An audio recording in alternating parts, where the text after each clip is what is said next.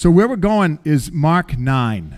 Uh, Mark nine will be up here on the screen just a second. Mark nine is what I want to read to you after we just invite God in to just explain his word to us. Lord Jesus, while that's getting pulled up, we just we just always go into your holy place in prayer and out of your holy place in prayer. We just want to give you the fullest and greatest reverence because your word, you you're, it's so powerful. You create with your word. You you created the universe with your word. You created us with your word, but you also create new strength in us with your word. You create new emotion in us with your word. You create new relationships in us with your word. You speak things into existence. You've always done it. You're, you're still doing it. You're, you're speaking center point into existence right now, into what we're supposed to be. You're speaking us into existence. You're, you're, you're speaking a church family that loves each other and is willing to fight for each other and is willing to wrestle through anything together. You're, you're, you're building that and speaking it into existence. So we're just trusting you with it. We're trusting you with it, God. We understand Satan's going to have fiery darts. We understand that he's trying to set things aflame. We get that. But we have a God that's so much bigger, so much more powerful. So as we get into your word, God, open it up to us and open us up to your word, up to you, Jesus. Praise you. Amen. Amen. Mark nine looks like this. So it's Jesus speaking, and uh, he said to them, "Truly I tell you, some of you who are standing here will not taste death before they see that the kingdom of God has come with power." And after six days, Jesus took Peter, James, and John with him and led them up a high mountain where they were all alone. And there he was transfigured before them. His clothes became dazzling white, whiter than anyone in the world could bleach them. And there appeared before them Elijah and Moses, who were talking with Jesus.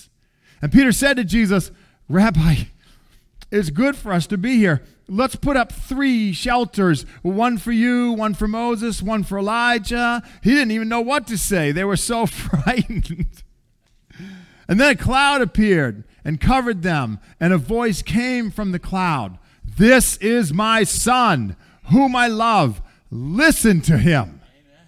And suddenly, when they looked around, they no longer saw anyone with them except Jesus.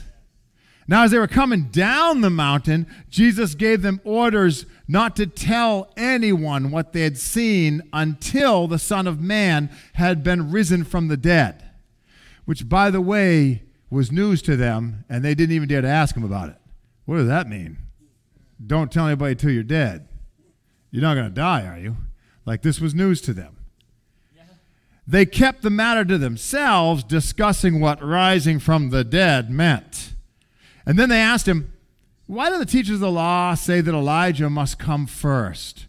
Jesus replied, "To be sure, Elijah does come first, and he restores all things. Why then is it written that the Son of Man must suffer much and be rejected? But I tell you, Elijah has come, and they've done to him everything that they wished, just as it's written about him." So when they came to the other disciples, they saw a large crowd around them and the teachers of the law arguing with them. And as soon as all the people saw Jesus, they were overwhelmed with wonder, and they ran to greet him. "What are you arguing with them about?" Jesus asked.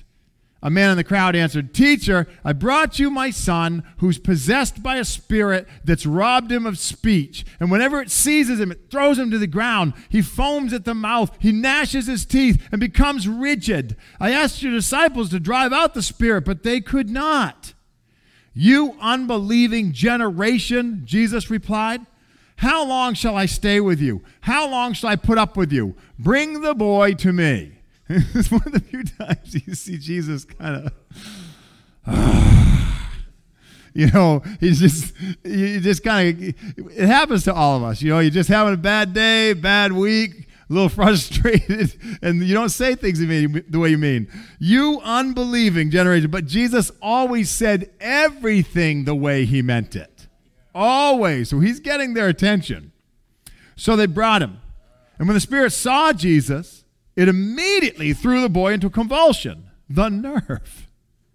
He's in front of Jesus. He fell to the ground. He rolled around, foaming at the mouth. Jesus asked the boy's father, how long has he been like that? You know, that's, that's a mess. How long has it been like this? He's just, uh, no, you don't see Jesus do that very often. Usually he's like, you know, I command you, come out, and starts. But this time the, the boy's flopping all over the place. He's like, how long has he been like that? And then G- and, and the guy says, from childhood, he answered. It's often thrown him into the fire or the water to kill him. But if you can do anything, take pity on us and help us. If you can, said Jesus, everything is possible for one who believes. Immediately the boy's father exclaimed, I do believe. Help me overcome my unbelief. This is one of my favorite prayers in the Word of God. It's one of my favorite prayers. I love this. I do believe, kind of.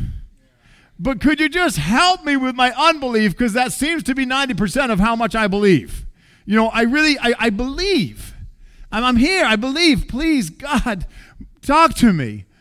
But I don't believe enough. I know I don't. So please help me with that portion of who I am. That's what he came on the cross to do. That's what he came for. When Jesus saw that a crowd was running to the scene, he rebuked the impure spirit. You deaf and mute spirit, he said, I command you, come out of him and never return again. And the spirit shrieked, convulsed him violently, and then came out. The boy looked so much like a corpse that he said, that many said, he's dead. But Jesus took him by the hand and lifted him to his feet, and he stood up. Fact is, he might have been dead, but he's talking to the resurrection and the life. So he, he's like, yeah, yeah, he's dead. It's okay. Okay, wake up. It's okay. Now, after Jesus had gone indoors, his disciples asked him privately, hey, why couldn't we drive it out?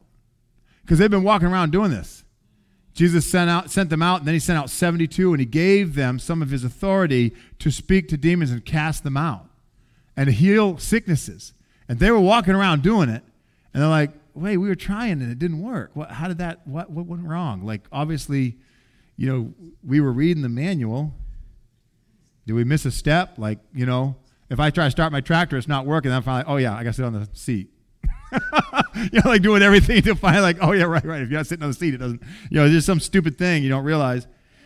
And after Jesus had gone indoors, his disciples asked, why couldn't we drive it out? And he replied, this kind can only come out by prayer. And, and really, the phrasing is prayer and fasting. This kind doesn't come out the way other kinds did.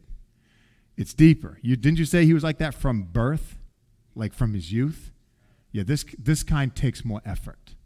This doesn't take more effort for me. I'm God. But for you, you're going to have to put something into this. You want to see it move? Prayer and fasting. So back to the beginning. You're like, wow, you just read a lot. So Jesus picks Peter, James, and John. They're the inner circle. They get to go to these cool functions. Transfiguration is one of them. You know, he he raises a girl from the dead, another one, you know, the uh, the, the synagogue leader's daughter, and they, those three get to go. So they're, they're like, they get to go. I mean, I could just see him look at the other ones like, you guys wait outside, keep an eye on stuff. We're going in with Jesus. He's doing something cool, you know. And so they go up the mountain. They go up the mountain with him. And this, and I, you know, I don't know what the people at the bottom of the mountain saw. I don't know if they saw a flash, you know. But the the guys with him, Peter, James, and John, they see Jesus light up like a light bulb. And it says they, they don't have the kind of language or the kind of understanding that we have now. So they said, well, then uh, whiter than anyone could bleach them. And that's so lame compared to what we could say now when you've watched, you know, Marvel movies and Thor lands and there's electricity all over his body and it lights up the whole ground and everything shakes. So I think it was more like that. But the best that they come up with was, well, I mean, I, I've never seen anything bleached whiter than that. You know, uh, it doesn't sound as exciting, but, I mean, he's a light bulb. They wake up as a light bulb, and then they see him, and they see Elijah, and then they see Moses, and they're like, oh, my gosh, it's Moses and Elijah. Moses and Elijah talking to Jesus. How do they know who Moses and Elijah are? There's no photographs of Moses and Elijah. There's no pictures. There's no bust, like a Roman bust of Moses and Elijah. What made them recognize that this was Moses and Elijah? They just they just see Jesus talking, and they go, oh, he's, guys, that's Moses and Elijah. And all three of them know it instantly. They all know. How? Because the Holy Spirit, when you're in Jesus' presence, he puts things in your head that you didn't have there. He, he puts things in your mind that don't exist outside of you being with Jesus. You wouldn't have known, but now you do know because Jesus put it there. They, they wouldn't know who he's talking to. They would just think it's two angels, two more glowy people, two more, you know, this is like what's happening. But they instantly recognize that's Moses and Elijah. And you find out because Peter's like, oh, oh it's Moses, Elijah, it's Jesus. Uh, uh, he's all wound up. I mean, everything, this is a, this is quite a scene. You know, they're lighting up the whole place, and and, and there's these three big players, and, and Jesus being in the middle of them. Um, um, uh, let's build three shelters. Let's build a shelter for each one of you, right side by side. Boom, boom, boom. Three shelters, Elijah, Moses, Jesus, of course, and and and, and we'll just build those up right now. I like to make some rocks, some sticks. Like he's wound all up. And, and and a cloud comes over him. I've been, uh, you ever, you ever, anyone climb Mount Katahdin, get up to the top of Mount Katahdin? It used to be a mile high. Okay, a few, a couple people, yeah. Uh, there would be a few more raising their hand, but they fell off. Um, so we got to the top. It's like, you know, it's a mile high, and that's big. That's five thousand two hundred eighty feet, you know, and but it's like really like five thousand two hundred sixty-seven feet, so they piled some rocks up at the top to make it a mile because of erosion, and so they, they want it to stay a mile. So I got to the top, and I'm leaning against the rocks that are at the top. I'm looking out, just spectacular. Oh, my gosh, what a view. And a cloud comes over, just covers everything. We can't see for a second. And it was a cloud. It was sunny. But a cloud just comes because you're up in the clouds now. You're high enough to be in them. And the cloud comes through, and you can't see anything. You can't see other people. And then it just goes by, and then, then you can see again. And so that's not that weird to be on a mountain and have this happen. What's weird is to have a voice speak from heaven when the cloud comes. That's what's weird. So they've been on mountains. They get it. Oh, a cloud. Oh, that's kind of cool. Rats, I can't see Jesus. And I can see that glow over there. Just keep looking. When the cloud's gone, we'll see all three of them again. But when the cloud comes, it's, hey, this is my son. Listen to him. Listen to him. And they're like, it's my son who I love. Listen to him. He will change everything with his word. Listen to him. And the cloud goes away, and they can see again. And Moses and Elijah are gone. Like, oh, like, it wiped two of them away. And it's just Jesus, and he's not glowing. And they're just sitting there stunned, trying to figure out what just happened. We saw Moses and Elijah talking to Jesus. Everything in the Word has such purpose.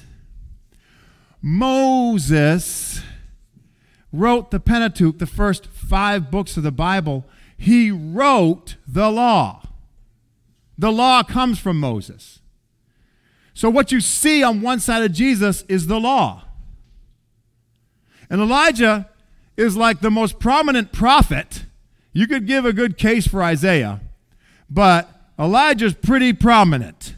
Sucked off the planet in a chariot, never really dies. And so, so Elijah represents the prophets. And you keep hearing over and over the Word of God say, the law and the prophets, the law and the prophets. Jesus himself says, hey, love the Lord your God with all your heart, mind, soul, and strength, and love your neighbors yourself. If you do that, you'll do everything that's summed up in the law and the prophets. That's what he tells us. And you keep finding it everywhere, the law and the prophets, the law and the prophets. Uh, go back to my next, so go back to my next slide. Uh, so if you back up, all right, uh, Peter's uh, almost. We're getting there. Keep coming. All right, we're kind of far. Man, crowd answer. So I'm going to read it to you. You ready? So we're going to back up. So here's what you're looking for. We're in Mark eight, and if you go back to Mark eight, uh, maybe those maybe those are labeled so you can see Mark eight. But Mark eight, you see this.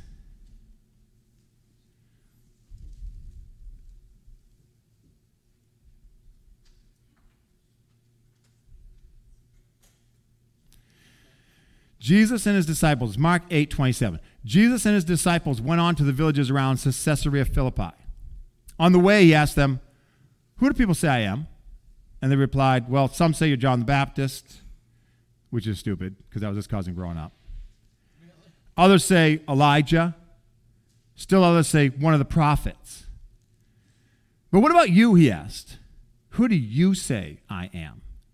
And Peter answered, you're the Messiah. Oh, yeah. And Jesus warned them not to tell anyone about it. In another section it says, he says to Peter, hmm, on that rock, on that rock, I'm going to build my church. Not on Peter, I'm going to build my church. Church, on the revelation that I am the Son of God. That's what I'll build my church on. On the revelation that I'm the Son of God. I'm not building it on Peter. Yes, Cephas, rock, we get that. We get what his name means. That was something that was done on purpose, but it didn't mean that's what the rock's built on. That's not what the church is built on. The cornerstone that the church is built on is that Jesus is the Son of God, and he has purged us from our sins on the cross, and that we can live forever for him, with him, by just accepting that free gift of salvation that he bought at his blood for our sakes. That's the gift. And the whole church is built off of that. So that we understand before, the chapter before, Jesus is already prepping them. Who do you say I am? Uh, some think you're Elijah.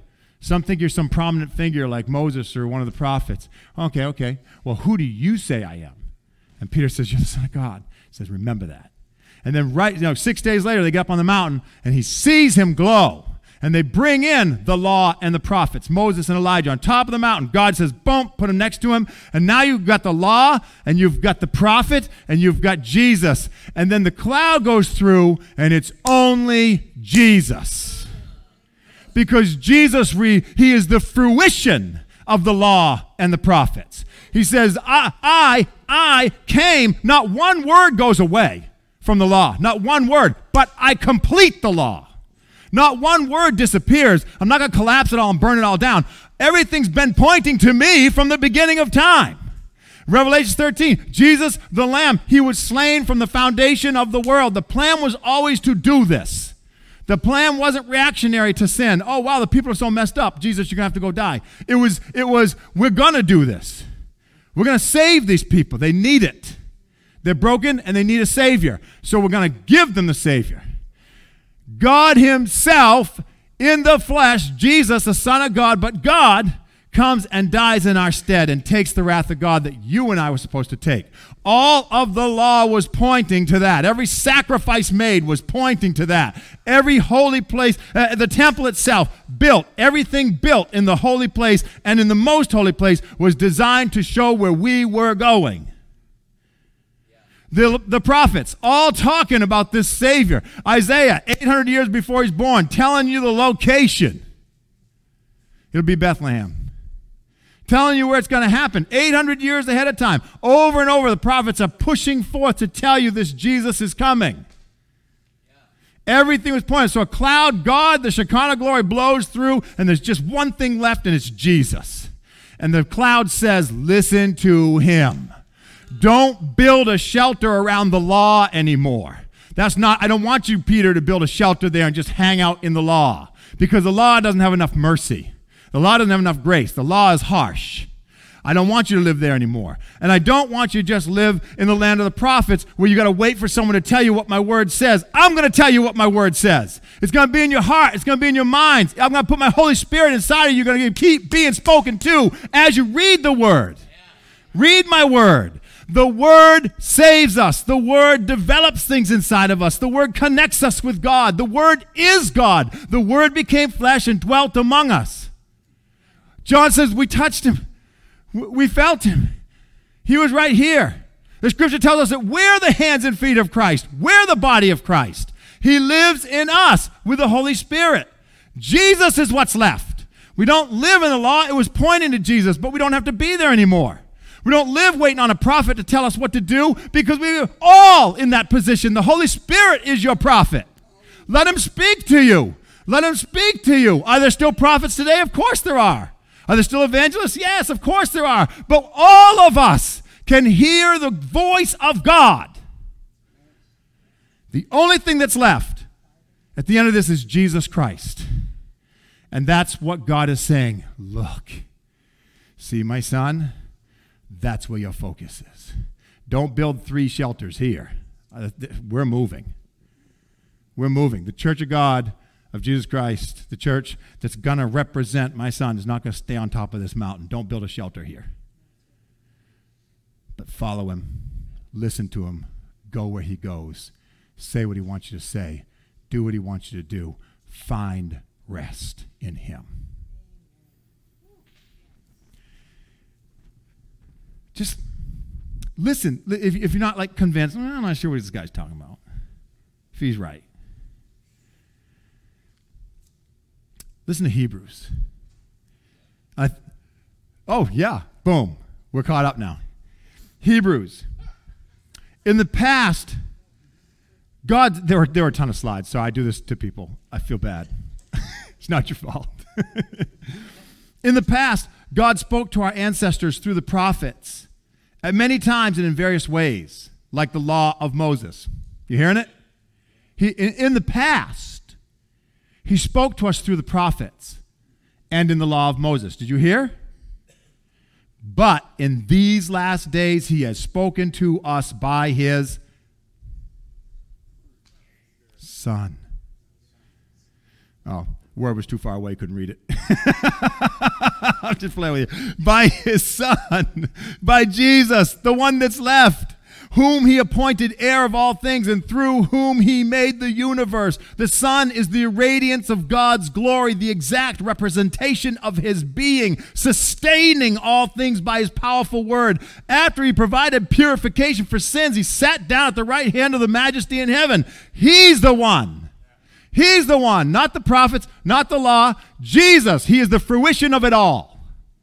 The exact representation of the Father because he is God. Jesus, the Father, the Son, and the Holy Spirit. God, the Father, the Son, and the Holy Spirit. Amen. One in purpose. If that's so confusing to you, it shouldn't be. I am one with my wife, Becky, who I haven't even seen today until now. You look beautiful, honey. I, I love you. I'm one with my wife. You know, I'm up here and she's over there like, how can you be one? That's stupid because you're in two different places. Right. We're one. We're one church. We're one church family. Becky and I are one. Amen, Chris Kraus. Give that lady a microphone. She said it's not just this church.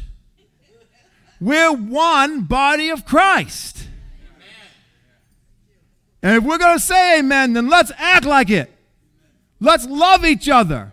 Let's let's purposefully put up with each other. I know what a mess some of you are.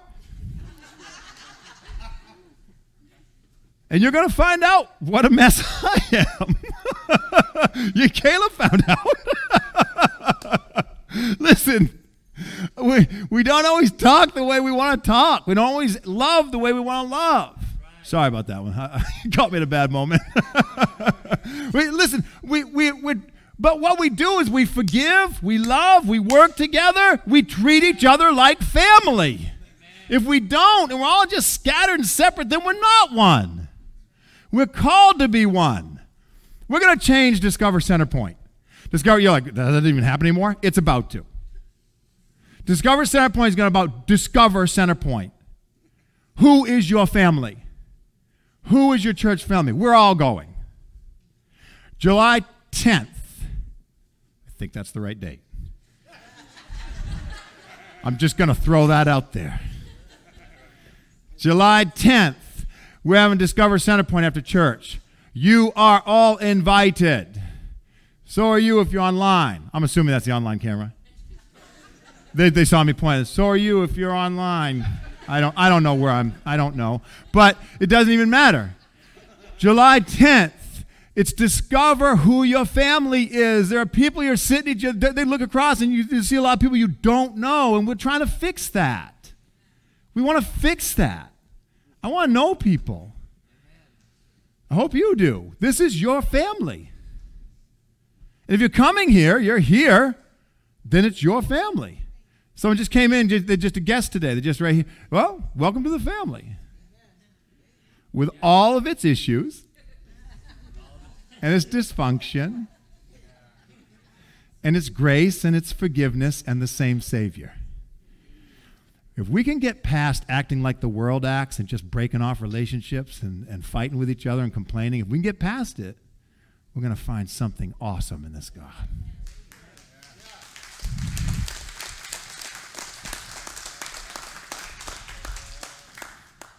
All right. Sometimes people clap because they think it's the end. It's not. It's not. So, so you know, I'm completely unswayed. I'm going to keep going. So this, uh, but I'm not a man of my time either, so we're legal. Uh, so listen, if we go back, just, just to catch a couple more. On the Emmaus Road, I didn't get some of these scramming slides. these, these aren't there. These aren't there. So you can relax. Okay, he's not going to do anything. Uh, on the Emmaus Road, Luke chapter twenty-four, verses twenty-five through twenty-seven. Just listen to these. He said to them, this is Jesus walking with them, and they don't know it's Jesus. He walks up. He, he's dead, supposedly, but now he, but he's not. He's come back to life. He's walking with them. They don't recognize him. So he's walking behind. And you know what this proves, by the way? This proves that when two or more are gathered, that Jesus does show up. This proves it, because they're not even looking for Jesus, but they're talking about Jesus. The two of them are just walking along, like, you know, Jesus died. It's so sad. Everything's wrong. And, and he, poof, there's Jesus walking among them. They don't even recognize him, but he starts talking. Where two or more are gathered, there he is. So we're on the Emmaus Road. The two of them are talking, and he comes up to me and says, how foolish you are. Now, normally that's not a good intro line for someone you don't know. You're having a conversation. You're just talking. Someone walks in. You guys are foolish. Oh, what the? You know, that makes you want to. But, yeah. This would get a throat punch from Max. Absolutely. Absolutely get a throat punch from Max.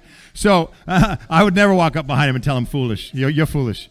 Okay. So he said to them, how foolish you are, and how slow to believe all that the prophets have spoken. I still calls him slow, too. He's, ouch. But did not the Messiah have to suffer these things and then enter his glory? And beginning with, listen, and beginning with Moses and all the prophets, he explained to them what was said in the Scriptures concerning him. It was always, always, always pointing us to Jesus Christ. Always. The law was, the prophets were. Everything was, whether they knew it or not. They were always pointing to Christ. Moses did know it. It tells us in the Hall of Faith, in chapter eleven of Hebrews, it tells us that for the sake of Christ, Moses left Egypt and all its riches. It doesn't tell you for the sake of God. No. Christ is God, yes, but the word used was Christ. See, Moses, like David, was one of those Old Testament, New Testament kind of guys. An Old Testament guy that had walked with God so closely, he was understanding that Jesus was the way that he communicated to God. You can't sit in a tent with God because being in his presence would blow you up, so there must be a filter, and it's Jesus. You can't sit so close to God like David did without understanding, ooh, this, Joshua too. Joshua had encounters with Jesus. Understand it. It was always point to him. Jesus didn't arrive at Bethlehem two thousand years ago. He's, he was, he's always been. He just arrived on the planet in flesh. Okay. Jesus replies, love the Lord your God with all your heart, mind, soul, and strength. Love your neighbor as yourself. All the law and the prophets hang on these. This, do not think, Matthew five, seventeen, do not think that I've come to abolish the law of the prophets. I've come to abolish them. I've not come to abolish them, but to fulfill them. Then again, Romans three, twenty-one and twenty-two. But now, apart from the law, apart from the law, a righteousness has, of God has been made known, to which the law and the prophets testify. This righteousness is given through faith in Jesus Christ to all who believe. Do you hear it? That's why Jesus blew away Moses and Elijah, but put them there. There they are, the law and the prophets. Whew, Jesus. It was always pointing to him. It'll always be pointing to him. That's what you focus on.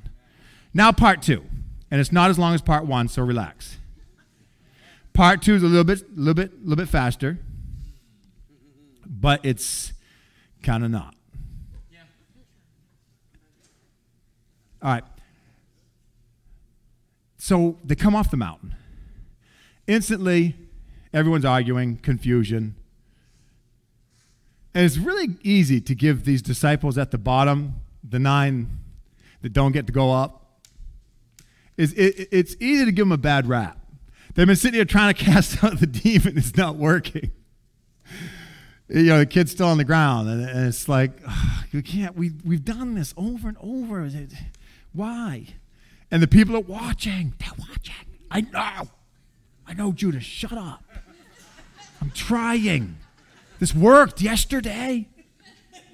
You know, I mean, you know, they're all just talking, and they're worried that, you know, that panic you get when when when we freak out because we think Jesus isn't going to show up. We're doing something for Jesus, and you're in a situation you can't solve, and you know that the world is coming to watch, and you're like, oh, this is all going to fall apart. It's all going to fall apart. God's like, I'm here. It's not going to fall apart. If it was up to you, of course it would. If it was up to you, it would definitely fall apart. But it's not. I'm in you. I live here with you. And so here they are, and it's not working, and the people, and a crowd is coming, and Jesus is like, hey, what's going on? He knows what's going on. It's Jesus. He knows what's going on. He's always telling people what's in their heads and shocking them. It's very disarming. Here's what you're thinking, and he's right. You know, so so he knows, but he wants them to say it. Well, we've been trying to cast out the, the no, no, wait, wait, let me talk to Dad. What's wrong? Well, I brought him to your disciples, and they can't cast out the demon. Well, how long has he been this way? Mm, a long time. Okay, okay. You can say whatever you want about the nine disciples, but they stayed there until Jesus showed up. They didn't give up.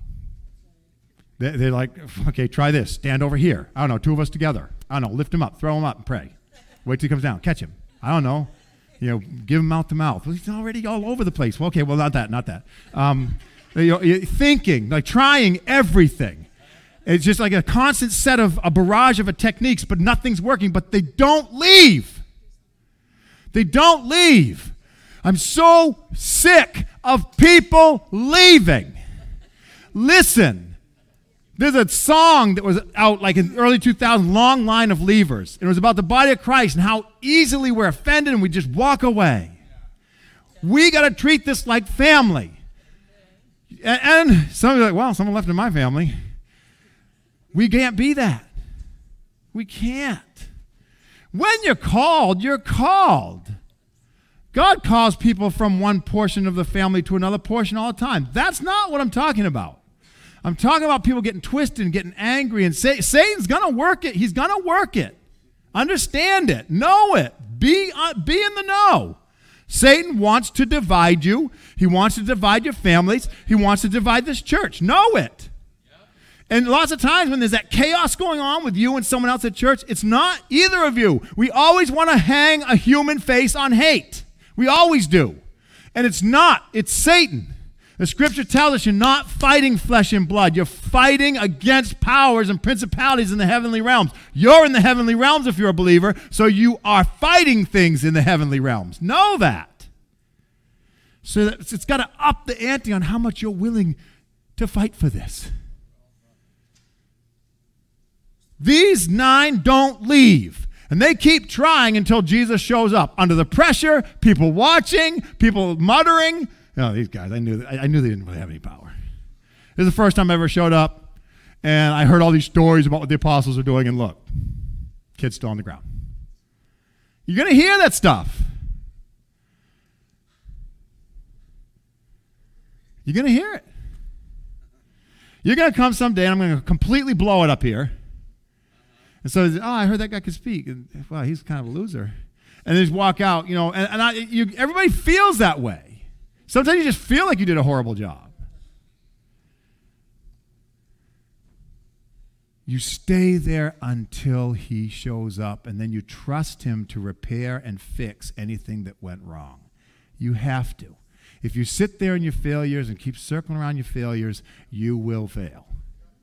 So they come up to the mount. I mean, they come up to Jericho in the Old Testament. Joshua's got the whole army, got like two million guys. And and and there's not that many in his army, but there's that many people. And so the army is going to go out, and they're all going to get their armor and everything, and they're just going to walk around this giant wall that they had chariot races on top of. No one can touch this city. It's been there a thousand years. It's completely protected by this wall. It's even a hill going up to the wall. There's even another wall at the bottom. The thing is protected. Nobody can attack it. And they're like that, and God said, see this impenetrable, impenetrable force? That's the first thing you're going to attack in the promised land. So here's your plan, here's your plan, here's your plan. First, circumcise everybody. What? For, no, yeah, first circumcise everybody. So make us all unable to walk or fight, and then stand real close to our enemy. That's the plan, yes. And then, once everybody heals, now walk around it. Walk around it. Yes, quietly. Just walk around. We can blow some trumpets and stuff. They, they walk around, they go home. Day goes by. It takes a long time to get that many people around a wall, and it's a big one. Not even a crack, not even a fissure, not even a chip. Day two, day three, day four, day five, day six. On day seven, march seven times. Don't you think that nearing the end of the seventh walk around the big wall, that they're thinking, this is not going to work. We've been doing this all week. We've been doing this all week, and I don't even see the smallest flake coming off of that wall. Like, I thought just maybe one of the people would just fall off dead. And I'd know, okay, well, something's happening. Or maybe trip off, get pushed off. Maybe they turn on each other. I don't know, something. Maybe the gates would open up. We wouldn't have to break the wall. The wall's not moving. If you go seven days, then seven times on the seventh day, and nothing's happening, don't you give up? We do all the time. We say, this relationship can't work. I've walked around this problem every single way I can think of. It's just not gonna work. And you keep trying, you keep trying, you don't see it working, you just say, I give up, I give up.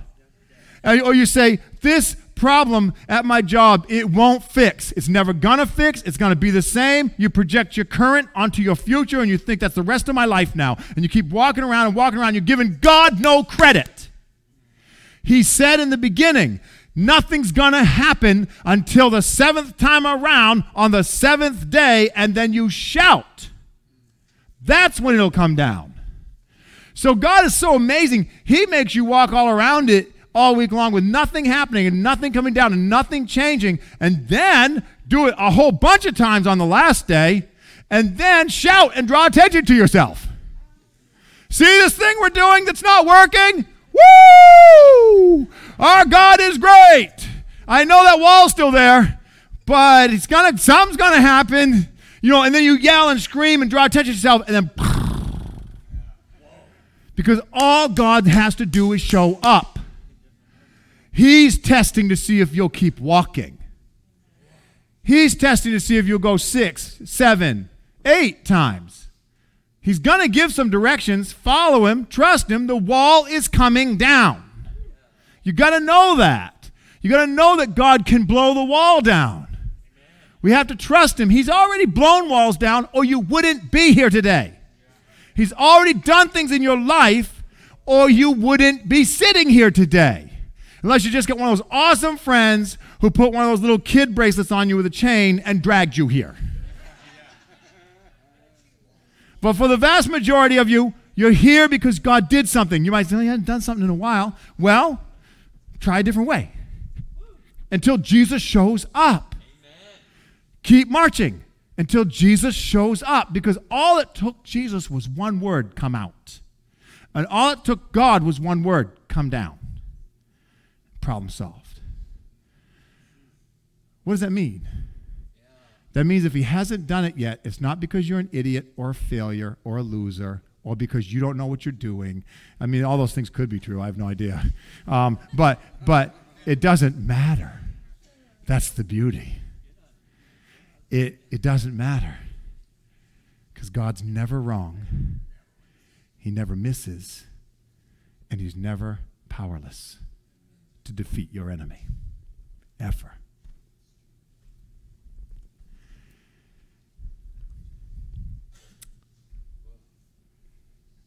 See, the second part's worth it.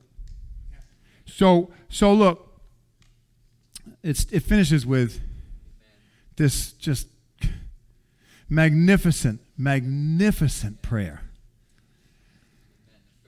You know, I do believe, but help me overcome my unbelief. You have got to pray that when you're on day seven, seventh time around. As, as you keep funneling closer to the problem where something's got to give, you've got to be praying, God, I, I get it. I can't solve this, but for the love of God, you can, please.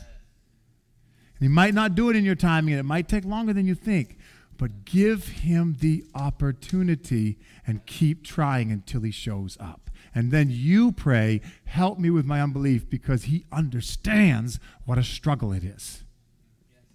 Been tempted in every way that you have, and yet did not sin. So this is why I mentioned at the breakfast yesterday. He can say, in Hebrews four, fifteen, and sixteen, he can say, you can approach the throne of grace with boldness to receive mercy. Do you hear that phrasing? You can approach the throne of grace with boldness to receive mercy.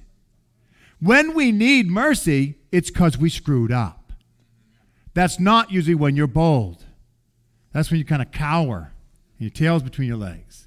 I gave the example when my dog bit one of my kids. He didn't come wagging his tail up to me. He knew he was in trouble.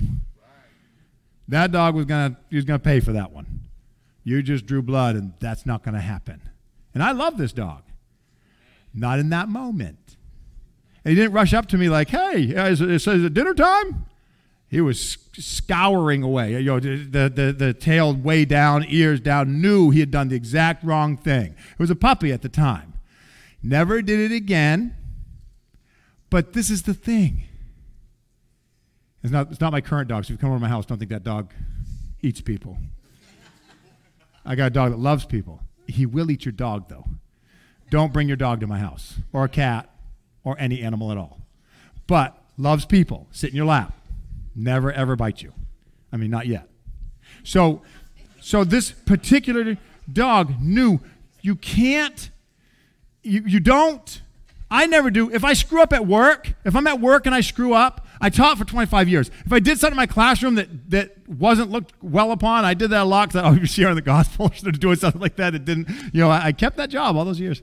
But anyway, like, but sometimes I do something wrong and, and you know, okay, sometimes I did something wrong. Like I knew it was wrong. It's like, oh, that wasn't even like a good thing for God. That was just completely wrong. That was my bad. I should have. Uh, one time I was, I was on the playground and there was an I E P once a year meeting and I was supposed to be in it, but I'm out playing with the kids in the playground. And the parent walks by looking at me like, what's, what's aren't you, you know, and it goes inside, and the and the principal was not happy about it, and I blew it. I missed the whole thing. They had to reschedule with them. They had a real tight schedule. It wasn't easy for them to make it. It was my bad. I knew it was coming. I forgot. I didn't walk boldly into her office. Hey, what's happening? I just need some mercy. You're fired. You know what I mean? We don't walk boldly when we need mercy. And yet God says, if you need mercy, boldly stride into my throne room and get it. If you need mercy, don't ever run from God. Run to him. Don't ever run from him. Run to him. If you're thinking, well, I've been running from him, that's the problem. Then turn around and run to him. That's all it takes. He'll get to you first. Amen. You won't beat him in that foot race. Amen. He'll get to you first. But at least repent, turn around. Never run from him. Run to him. I'm going to ask the worship team to come back up. We're going to play that same song, and we're, our intention is to just let the Holy Spirit move. I just know, I know that there was someone who was wrestling with something. Come get some prayer about it. If you've been walking around Jericho for seven days, seven times, aren't you sick of it? Come up and get some prayer about it. It's okay. It's not like you have, oh, but see, when I walk up there, what that means is, okay, so I step up out of my seat. I start walking up. It means I failed. That's why I'm here. I'm a failure. How about it means boldly approach the throne of grace when you are in need of mercy. That's what it means. That's what it means. And, and there's no one up here that is the throne of grace. There's no one up here that's the throne of grace. It's just God's the throne of grace, and this is what he tells us to do, so we follow his instructions because that's what he'll honor. If his word tells us, hey, pray for each other. With psalms, hymns, spiritual songs, pray for each other. Let's do it.